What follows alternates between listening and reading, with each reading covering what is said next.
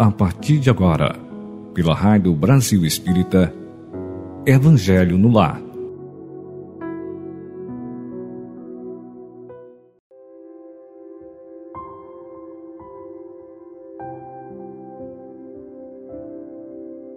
Bom dia, caros ouvintes, caras ouvintes da Rádio Brasil Espírita que há mais de 11 anos nos oferece a oportunidade de estudo do Evangelho segundo o Espiritismo, codificado por Allan Kardec. Eu, Leda Ribeiro, aqui de Volta Redonda, estado do Rio de Janeiro, tenho a felicidade de estar com vocês. Bem-vindos, bem-vindas. As orientações e técnicas usadas hoje serão reapresentadas no próximo encontro, pois é através da repetição que fixamos os conteúdos. Coloque próximo a você uma garrafa ou copo com água para ser fluidificada, pois a espiritualidade maior, nossos mentores e amigos espirituais magnetizam nossa água. Procure um lugar calmo e tranquilo. Sente-se com a coluna bem certinha. Respire fundo, solte o ar devagar. Para estar receptivo, é bom ficar numa posição confortável, porém alerta, coluna reta e mente aberta. Um exemplo que favorece essa presença no corpo é imaginar que no alto de nossa cabeça há alguns balões de ar, como se eles estivessem suspensos ligeiramente. Você, com bastante delicadeza, promove essa suspensão de sua coluna através dos balões. Quando pensamos assim, o nosso corpo fica certinho. Experimente, é bem interessante. Inspire lentamente, contando até quatro. Nesse momento, pense em gratidão, alegria, saúde, vitalidade e vigor. Basta pensar em palavras positivas. Segure a respiração enquanto eu conto até quatro. E assim você procura em nada pensar se vier algum pensamento, acolha, mas não dê importância. O que você quiser falar, a escolha é sua. Essa técnica evita que nossa mente divague. É muito usada para conciliar o sono naquelas noites em que, ao tentar dormir, vem em nossa mente vários pensamentos. É tipo contar carneirinhos, só que usamos palavras precedidas por amo, amo minha vida, amo minha saúde. Pode ser dessa forma também. Quando eu disser expire, você vai soltar o ar bem devagar, contando até quatro e pensando assim: elimino toda essa insegurança, essas energias indesejáveis tudo que não é benéfico em harmonia com o meio ambiente. Daí eu vou dizer, segure a respiração enquanto eu conto até quatro e você de novo vai procurar em nada pensar. Resumindo, inspire enchendo o abdômen, eu conto até quatro e você pensa nas palavras positivas. Eu digo expire você vai comprimir o abdômen para esvaziar bem o ar e eu conto até quatro. E de novo eu vou dizer segure, contando até quatro. Sempre que você desejar buscar calma e paciência antes de iniciar algum estudo ou tarefas diárias, é bom usar essa técnica. Faça isso três vezes, não gasta nem dois minutos. Faremos três expirações nesse sentido, seguindo essa orientação. Enquanto você respira e pensa, eu farei a contagem. Ouça minha voz. Todo barulho externo deixará de ter importância. se liga nesse momento. Ouça o que eu falo. Então vamos iniciar. Inspira. Um, dois, três, quatro. Segura. Um, dois, três, quatro. Expira. Um, dois, três, quatro. Segura. Um, dois, três, quatro. De novo. Inspira. Um, dois, três, quatro. Segura. Um, dois, três, quatro. Respira. Um, dois, três, quatro. Segura. Um, dois, três, quatro. Mais uma vez. Inspira. Um, dois, três, quatro. Segura. Um, dois, três, quatro. Respira. Um, dois, três, quatro. Segura. Um, dois, três, quatro. Muito bem, muito bem. Para o relaxamento de hoje, faremos uma técnica chamada o caminho do coração. Fechem os olhos. Imagine que do, do alto existe uma luz lilás que entra pelo topo de sua cabeça, envolvendo todo o seu cérebro. Essa luz se espalha e se transforma no tom azul índigo, índigo e envolve sua testa, temporal, seu frontal, provocando uma sensação de bem-estar e relaxamento. Sinta, observe, curta esse momento. Essa luz vai clareando e se transforma num tom azul celeste, bem claro, envolvendo seus olhos, face, pescoço e segue em direção ao tórax. E nesse momento se transforma num tom esverdeado que envolve o seu coração, os seus pulmões, provocando calma, harmonia e relaxamento também em suas costelas. A sensação confortável segue em direção ao seu abdômen.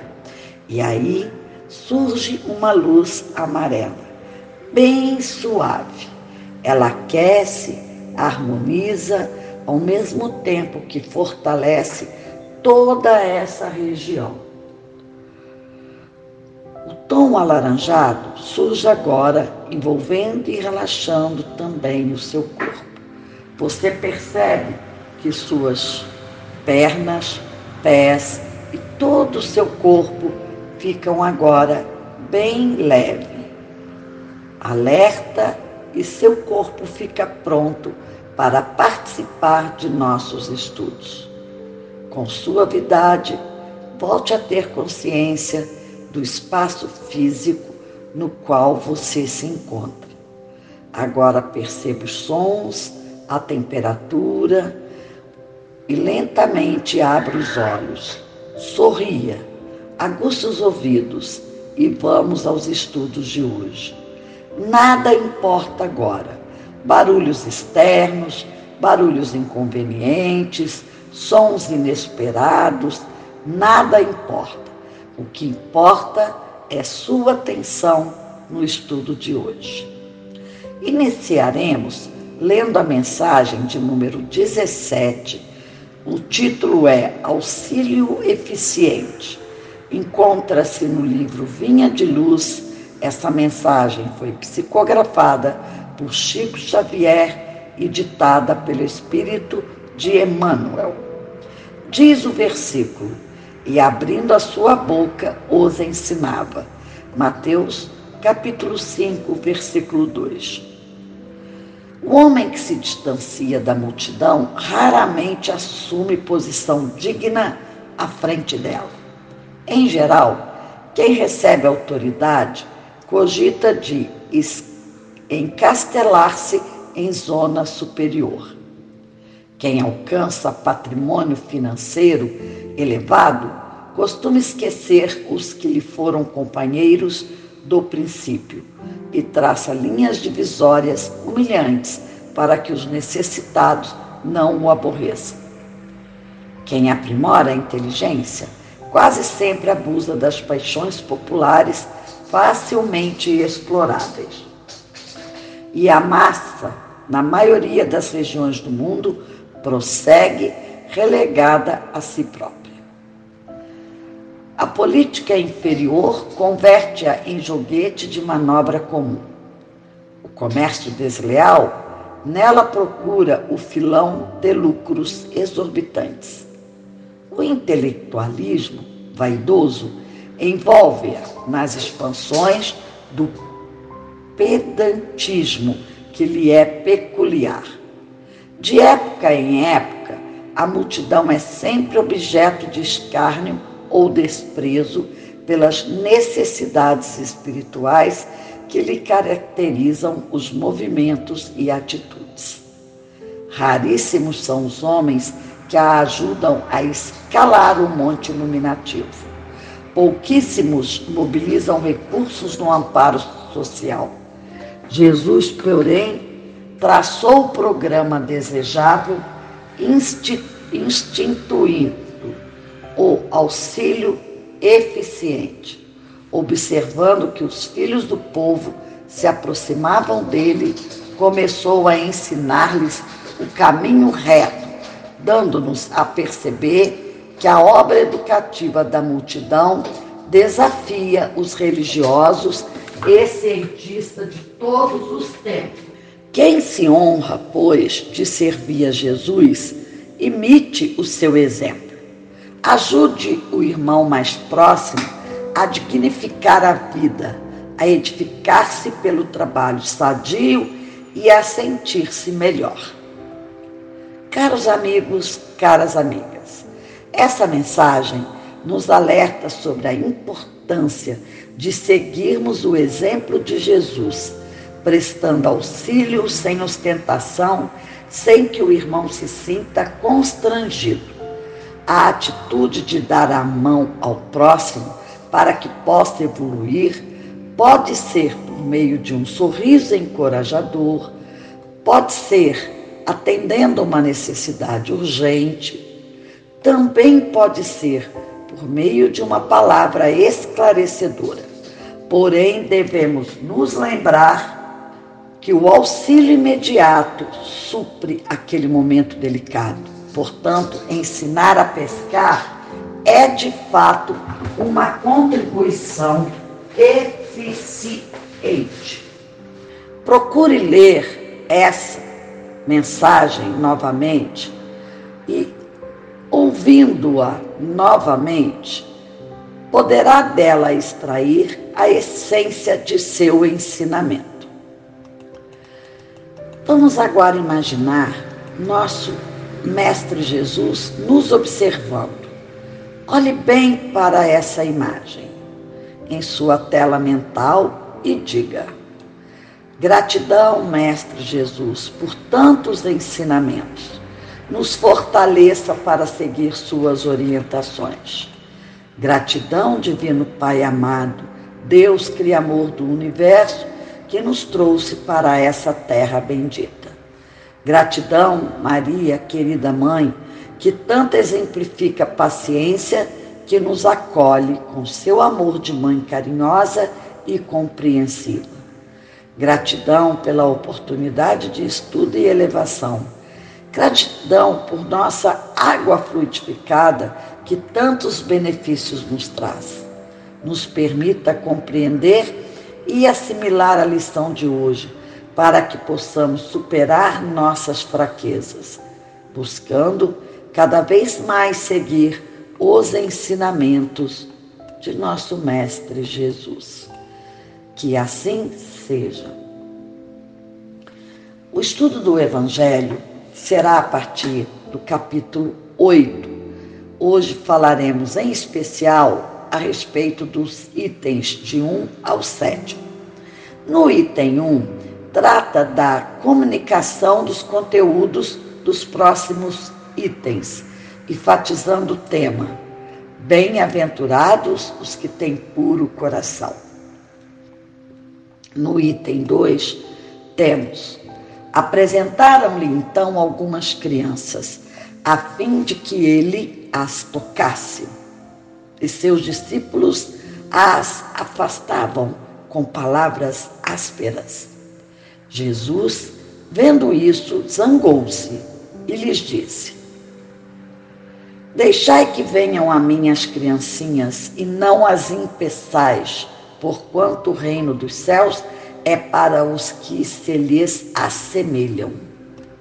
Digo-vos em verdade que aquele que não receber o reino de Deus como uma criança, nele não entrará. E depois de as abraçar, abençoou-as, impondo-lhes as mãos. Marcos, capítulo 10, versículo 13 a 16. No item 3, fala sobre a pureza do coração, que é inseparável da simplicidade e da humildade.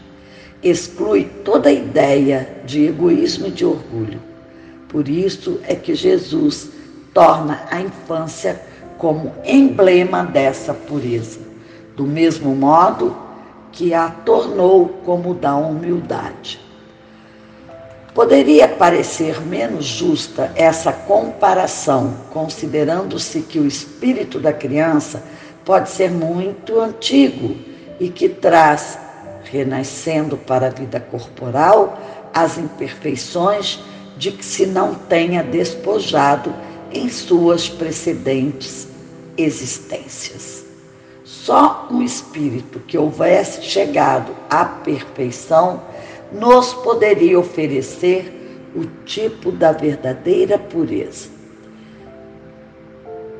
É exata a comparação, porém, do ponto de vista da vida presente, enquanto a criancinha, não havendo podido manifestar nenhuma tendência perversa, nos apresenta a imagem da inocência e da candura Daí o não dizer Jesus de modo absoluto que o reino dos céus é para elas, mas para os que se lhes assemelhem. No item 4 temos: se o espírito da criança já viveu, por que não se mostra desde o nascimento tal qual é? Tudo é sábio nas obras de Deus. A criança necessita de cuidados especiais que somente a ternura materna lhe pode dispensar, ternura que se acresce da, fra... da fraqueza e da ingenuidade da criança. Para sua mãe, seu filho é sempre um anjo, e assim era preciso que fosse para lhe cativar a solicitude. Ela não houvera podido ter-lhe o mesmo devotamento se, em vez da graça ingênua deparasse nele, sob os traços infantis, um caráter viril e as ideias de um adulto, e ainda menos se lhe viesse a conhecer o passado. Aliás, faz-se necessário que a atividade do princípio inteligente seja proporcional à fraqueza do corpo, que não poderia resistir a uma atividade muito grande do espírito, como se verifica nos indivíduos grandemente precoces. Essa é a razão porque, ao aproximar-se-lhe a encarnação, o espírito entra em perturbação e perde pouco a pouco a consciência de si mesmo, ficando por certo tempo uma espécie de sono durante o qual todas as suas faculdades permanecem em estado latente. É necessário esse estado de transição para que o espírito tenha um novo ponto de partida e para que esqueça em sua nova existência tudo aquilo que a possa entravar. Sobre ele, no entanto, reage o passado. É assim que o espírito renasce melhor, mais forte, moral e intelectualmente, sustentando e secundando pela intuição que se conserva da experiência adquirida. Durante o tempo em que seus instintos se conservam amadurados, ele é mais maleável e por isso mesmo mais acessível às impressões capazes de modificarem a natureza e de fazê-lo progredir, o que torna mais fácil a tarefa que incumbe aos pais. A partir do nascimento, suas ideias tomam gradualmente impulso à medida que os órgãos se desenvolvem, pelo que se pode dizer que no curso dos primeiros anos o espírito é verdadeiramente criança, por se acharem ainda adormecidas as ideias que lhes formam o fundo do caráter. O espírito, pois, enverga temporariamente a túnica da inocência, e assim Jesus está com a verdade quando, sem embargo da anterioridade da alma, toma a criança por símbolo da pureza e da simplicidade. No item 5, fala-se do pecado por pensamento e adultério. Aprendestes que foi dito aos antigos: Não cometereis adultério. Eu, porém, vos digo que aquele que houver olhado uma mulher com mau desejo para com ela, já é em seu coração, cometeu adultério com ela. Mateus capítulo 5, versículo 27 e 28. No item 6 temos: a palavra adultério não deve absolutamente ser entendida aqui no sentido exclusivo da acepção que lhe é própria, porém no sentido mais geral. Muitas vezes Jesus a empregou por extensão para designar o mal, o pecado, todo e qualquer pensamento mal como por exemplo nesta passagem. Porquanto, se alguém se vergonhar de mim e de minhas palavras dentre esta raça adúltera e pecadora, o filho do homem também se envergonhará dele quando vier acompanhado dos santos anjos na glória de seu Pai. Marcos, capítulo 8, versículo 38. A verdadeira pureza não está somente nos atos, está também no pensamento, porquanto aquele que tem puro coração nem sequer pensa no mal. Foi o que Jesus quis dizer. Ei, ele condena o pecado, mesmo em pensamento, porque é sinal de impureza. No sétimo item, fala que esse princípio suscita naturalmente a seguinte questão Sofrem-se as consequências de um pensamento mau, embora nenhum efeito produza? Cumpre-se, faça aqui uma importante distinção. À medida que avança na vida espiritual, a alma que enveredou pelo mau caminho se esclarece e despoja pouco a pouco de suas imperfeições, conforme maior ou menor sua boa vontade que a demonstra, em virtude do seu livre arbítrio. Todo pensamento mal resulta em situações que poderão, pois, implicar na imperfeição da alma. Mas, de acordo com o desejo que alimenta para depurar-se, mesmo esse mau pensamento se lhe torna uma ocasião de adiantar-se, porque ela o repele com energia. É indício de esforço por apagar uma marcha. Não cederá se oportunidade de satisfazer a um mau desejo.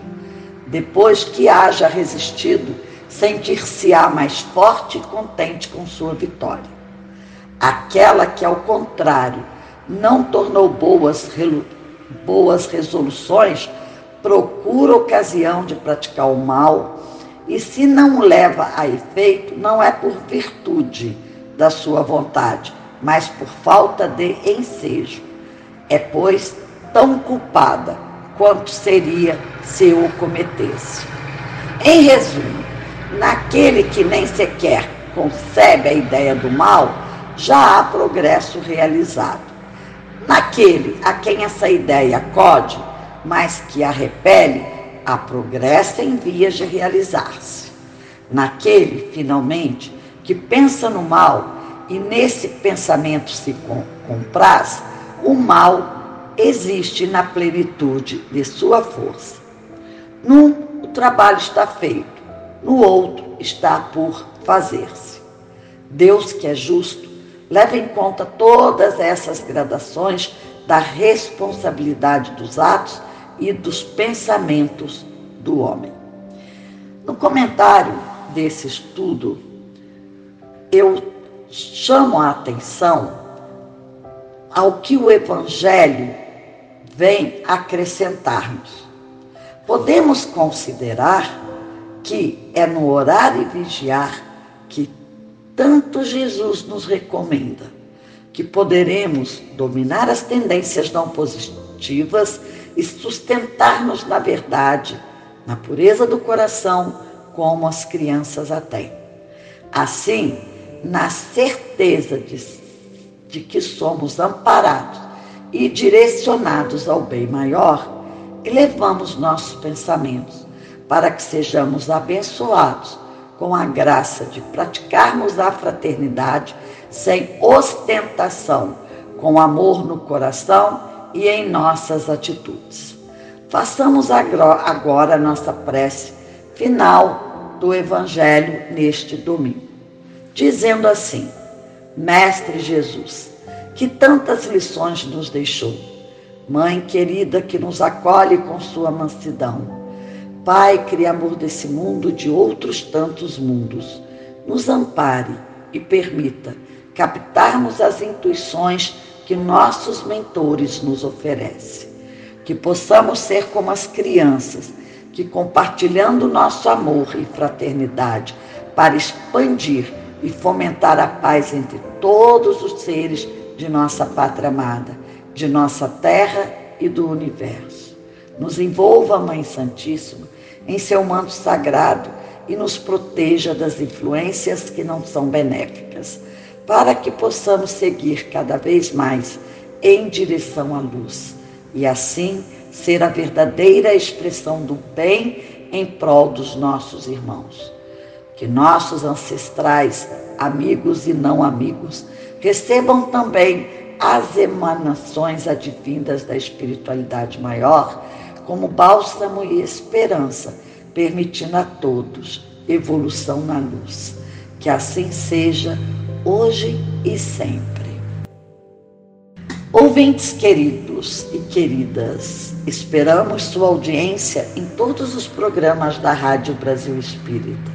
Lembre-se, acessem a Rádio Brasil Espírita, onde todos os dias temos a oportunidade de estudos do Evangelho segundo o Espiritismo, codificado por Kardec. Compartilhe com todos para que venham desfrutar desses momentos de luz, de amor e de fraternidade. Acessem o site www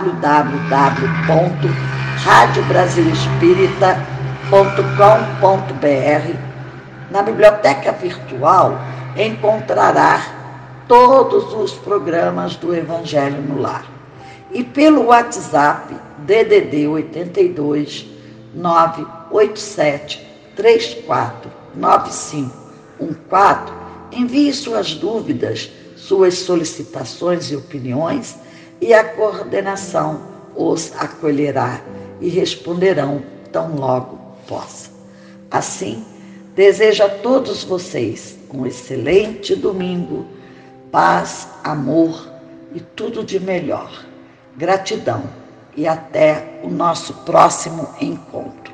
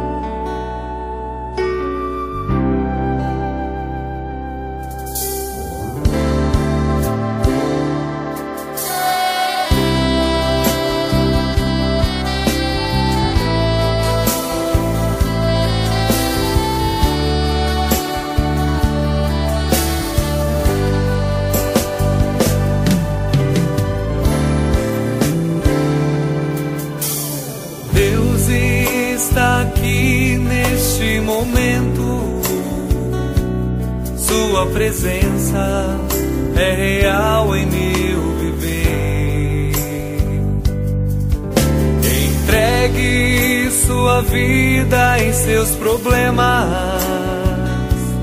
Fale com Deus, Ele vai ajudar você.